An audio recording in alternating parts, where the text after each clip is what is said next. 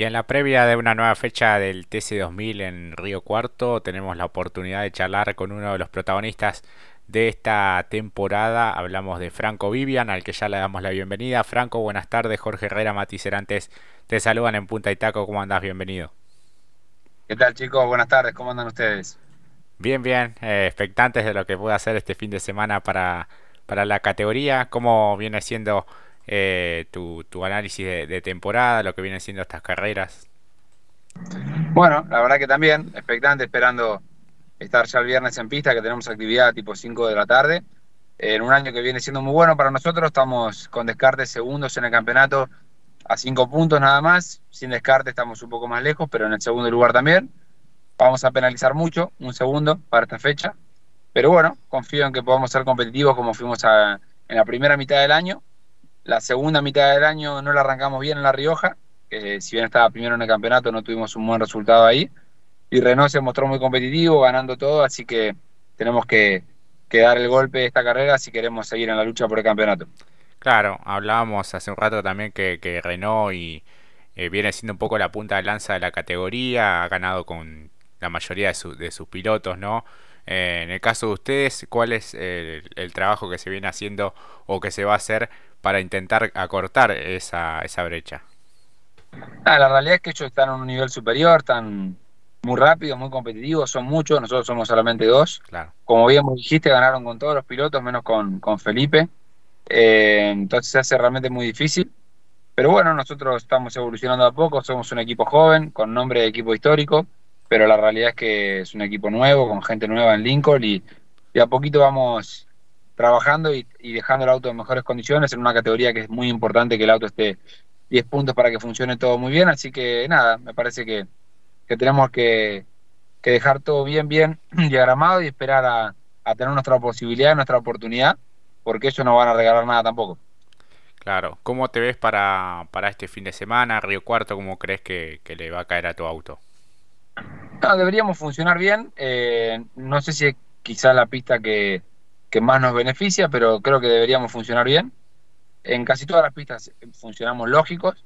Eh, me parece que, en definitiva es un circuito que va a ser para todos similar, con pocos lugares de sobrepaso, pero con una recta muy larga, con el push to pass se va a ser imposible de defender, así que tenemos pocos push to pass y, penalizo mucho. Pero bueno, eso me pasa a mí, le pasa a Leo Pernilla, le pasa a todos los que estamos dentro de los ocho primeros del campeonato, así que puede llegar a ser interesante la carrera y hay que avanzar en la primera carrera sin, sin gastar los push, ¿no? Claro. Mati, ya te escucha Franco Vivian. Franco, buenas tardes. El gusto y el placer de tenerte por acá. ¿Cómo te va? ¿Qué tal, Mati? Buenas tardes. Decime, si pudieras vos desarrollar en una palabra, algo igual ya estuviste hablando con Jorge, pero la temporada, en una palabra, ¿cómo la definirías? No, hasta ahora la realidad, para ponerte una, una palabra, es sorpresiva, porque en definitiva casi ni arrancamos el año. Los autos el, viernes de la primera carrera de Buenos Aires no arrancaban. Eh, fueron el 14 de febrero fueron los autos para, para el taller de Lincoln. Y bueno, y parecía que el proyecto no se iba a hacer. Después de a poco nos fuimos amalgamando entre las partes y conociéndonos y empezamos a mejorar mucho. De golpe hicimos seis podios consecutivos eh, gané dos veces en el año, entonces se fueron dando los resultados y hasta en un momento circunstancialmente estuvimos primeros en el campeonato. La realidad es que hay que seguir trabajando, seguir siendo competitivo, es muy difícil la categoría, el rival es muy duro, está muy, muy eh, acostumbrado a trabajar en conjunto, todo el equipo Renault, con los pilotos que tiene y demás. Así que obviamente que tenemos que seguir con humildad, trabajando, que es lo, prioritario en este caso, y dándole pelea hasta el final. Y la verdad que lo están haciendo muy bien, además, Franco. Por eso quería tocar ese tema, porque, como bien decías al principio, cómo se había dado la situación y cómo lo han desarrollado. Y a pesar de esos aprendizajes también, porque es eh, un paso y quizás uno para retroceder también, pero siempre intentando de afianzar la base justamente de este equipo joven, eh, están ahí en la, justamente en la pelea con equipos que, como bien decís, no solamente el Ambrogio, sino el equipo Toyota y el RB de Honda, son equipos que han también trabajado y tienen una trascendencia en la categoría. Ni que hablar al Lincoln, que también ha trabajado en otras, pero ustedes le están haciendo un muy buen frente realmente. Es que la realidad es esa, los chicos que estaban con el Lincoln nunca habían hecho TC2000, porque no son la camada que terminaron a lo último con Cuervo haciendo TC2000, entonces las primeras carreras era todo un desafío para ellos también. Obviamente que eh, tuvimos carreras donde paramos por, por, problemas nuestros como equipo que no debieran habernos pasado, pero por inexperiencia. Y que bueno, de a poquito eso se fue solucionando todo y, y me dieron un auto súper competitivo para hacer seis podios seguidos, porque estas son carreras de auto.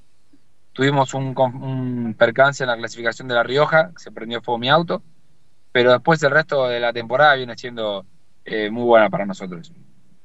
Y muy buena para vos en lo personal también. Siempre hablábamos con Jorge que eh, una de las cualidades tuyas es ser un escudero brillante a, servicio, ¿no? De los puntas de lanza y hoy tenerte ahí siendo vos, ¿no? El principal protagonista del equipo, la verdad que también eso debe cambiar un poco en el ánimo, en el ánimo personal de uno, ¿no? La verdad que sí, es una oportunidad única. Imagínate, en mi vida me había tocado esta posibilidad de estar como piloto uno, siempre me tocó acompañar y bueno, nada, a poco obviamente que, es también una gran responsabilidad. Además de todo eso, tengo una gran, me involucré bastante en todo lo que fue el armado del equipo, desde, desde lo que es IPF, desde lo que es Pro Racing, desde lo que fue el, convenio con Lincoln y demás, incluso con mi compañero de equipo, con Roro Mendía, con la elección de mi compañero. Entonces, es una responsabilidad grande que creo que por lo menos hasta, hasta lo que fue la primera mitad del año la, la cumplí con creces y, me siento aprobado, digamos, desde ese lado entregándole la, punta del campeonato al equipo, aunque sea, entiendo, circunstancial, porque hubo una carrera que Leo Pernia no corrió y ellos están realmente muy competitivos. O sea, los Renault están un pasito adelante en otro nivel. No, claro, pero también se debe a eso, ¿no? También estar en las condiciones óptimas y al rival puede haber vestido por las razones que ya conocemos de salud, pero puede haber sido sin un abandono y también acredita que vos y el equipo están trabajando de la manera que están llevando a cabo la temporada. Tal cual. No, no, es así. No, no, no hay que tampoco quitarnos méritos porque venimos haciendo un gran año. Exactamente, Franco. Eh, esa beta que recién comentabas, un poco de, estar más en la cocina o en la interna del equipo, es algo que, lo ves un poco más a, futuro. ¿Te, gustaría incursionar en, en, esa cuestión también, más allá de lo de piloto? Mira, por ahora la verdad que no. La realidad es que se, se planteó así porque mm, IPF quería hacer el proyecto conmigo, el Pro Racing quería hacerlo también conmigo, yo unía ahí las puntas, eh, no había quien nos hiciera los autos y yo había trabajado una carrera de invitado con el Lincoln de Andrés Ramusi, así que hablé con Andrés, ahí uní las puntas también. Eh, estaba de vacaciones, me encontré con eh, Rodrigo Aramendía, ahí uní las puntas también. Entonces, en definitiva, uní puntas y terminó saliendo un proyecto muy lindo que, para lo mejor para mí fue que me, dio la posibilidad de tener un auto súper competitivo y de funcionar muy bien. Claro, podemos decir que, que tenés muy buena muy buenas gestiones. Ah, buenas puntas, tengo buenas puntas. Tal cual. Eh, bueno, en La Rioja también te pasó una, una cuestión personal que después habías comentado también. Eh, ¿Eso afectó un poco en tu, en tu rendimiento, imagino, a la hora de estar concentrado en eso? Mira, la verdad, la verdad es que sí en todo lo que es periférico. Después cuando me pongo el casco no, no, no estoy pensando en nada. De hecho, a mi entender, si bien gané dos carreras, la primera carrera de La Rioja fue mi mejor carrera del año, la primera, porque largué de último, puesto 16 y salí octavo sin usar ningún push to pass. Y en la segunda eh, me pasó que me agarró el vigía cuando peleaba por el cuarto lugar y tenía cuatro push to pass contra uno que tenían los rivales, o sea, era eh, casi prácticamente asegurado ese cuarto lugar y se me paraba el motor por el vigía, entonces no lo, no lo pudimos hacer. Y no salí más adelante en definitiva porque Renault es más competitivo, o sea, no, no, no hay mucha, mucha historia con eso, no pude clasificar más adelante porque se me prendió fuego el auto. Eh, en todo lo que fue afuera de eso, sí, obviamente me afectó, pero en, el, en lo que es rendimiento deportivo, uno se pone casco y la verdad que no te da tiempo de pensar en otra cosa más que manejar el auto de carrera. Claro. Hoy tu EVA está, está todo bien, digamos. Por ahora sí, tienen que seguir haciéndole un par de estudios. El 16 de agosto tenemos que tenemos que llevarla nuevamente, pero hasta ahora no hay no hay un diagnóstico, así que por el momento está todo todo controlado. Buenísimo, buenísimo por esa parte. Mati. Eh, sí, esto lo hablamos hace un tiempo, esto cuando fue la época que corrías en lo que fue Toyota, aquella carrera que nos hiciste emocionar. Eh, lo lumbar, todo eso después de la operación está todo bien, ¿no? Vos, como que hace tanto que no me quedó, me quedó nuevo el chasis. Tengo chasis nuevo. De hecho, mañana voy a andar en karting y todo, no, no pasa nada. Por suerte, también una operación que salió, fue exitosa y bueno, la verdad que me, me salvó la vida porque ya no, no podía más de una hernia de disco, tenía muy complicada, muy comprometida y bueno, me tuve que operar, pero ya por suerte con eso ya pasaron dos años, dos años y estoy perfecto. Bien, y te hago dos más y ya por mi parte, eh, ¿cómo la ves a la categoría, el TC2000? Y en función también de cómo se está programando también para, no sé si esta temporada, sino la otra, los 200 kilómetros. No, esta temporada sí, el 8 de octubre, son los 200 kilómetros, que bueno, va a estar bueno porque se va a compartir con el Stock Car brasilero.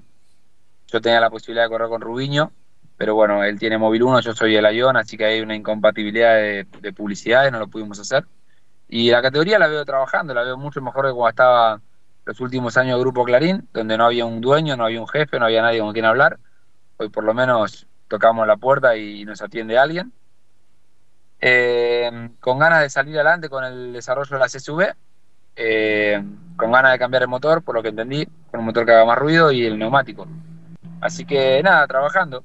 Me parece, a mi entender, que están un, en un gran nivel, porque hoy en definitiva estoy pidiendo campeonato con Leo Pernía, pero Leo Pernía cuando estaba en Canapino y Rossi también les ganó el campeonato a ellos. En otras divisionales, Santero está puntero en el campeonato, o a tres puntos en el TC, y corre en esta categoría. Arduzo es un top 3 de la, de la Argentina y corre en esta categoría. Yo no lo veo mal por ese lado.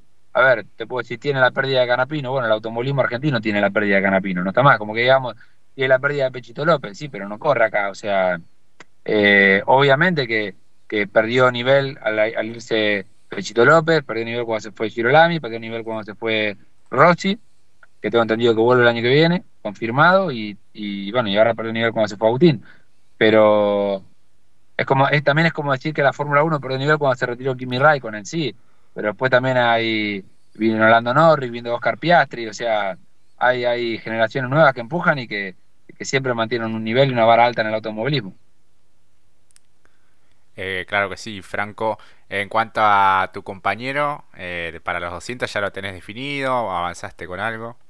No, no, tenía la idea de ir a hablar con Agustín. Fui a hablar con Agustín allá a Ohio, que viajé a Estados Unidos bueno, hay una incompatibilidad ahí de, agenda también, y, etcétera, de cosas que no se pudo dar. Y todavía no lo definimos. Tuve una reunión con IPF, que ellos son los que más apuran con el tema, y tiene una lista de cinco pilotos brasileños que ellos les interesaría que corran conmigo. Y en el equipo va a estar corriendo Lucas Colombo Russell. Así que, bueno, en definitiva, si, si no llegamos a buen puerto con alguno de los brasileños que IPF propone, voy a estar corriendo con Lucas Colombo, que es una gran alternativa pero la realidad es que lo, define el equipo es el Ayón, que es IPF, y lo van a definir más que nada ellos. Claro. En el caso si fuera Lucas, me parece que tienen ahí un perfil medio parecido ustedes también. Sí, los dos fuimos exiliados del automovilismo, sí. pero nada, tiene hambre el conejo y eso me gusta, me motiva, me, gusta que es un chico que, que tenga ganas de, de, seguir demostrando el talento que tiene, conoce mucho la pista, conoce el equipo, yo lo conozco muy bien también, así que sería una opción más que viable para mí.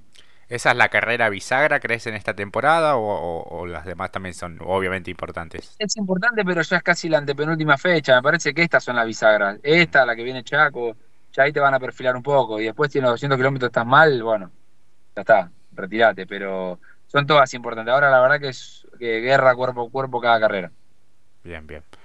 Eh, Mati, no sé, ¿te queda alguna consulta? No, simplemente agradecerle a Franco por estos minutos. Eh, lo mejor para este fin de semana.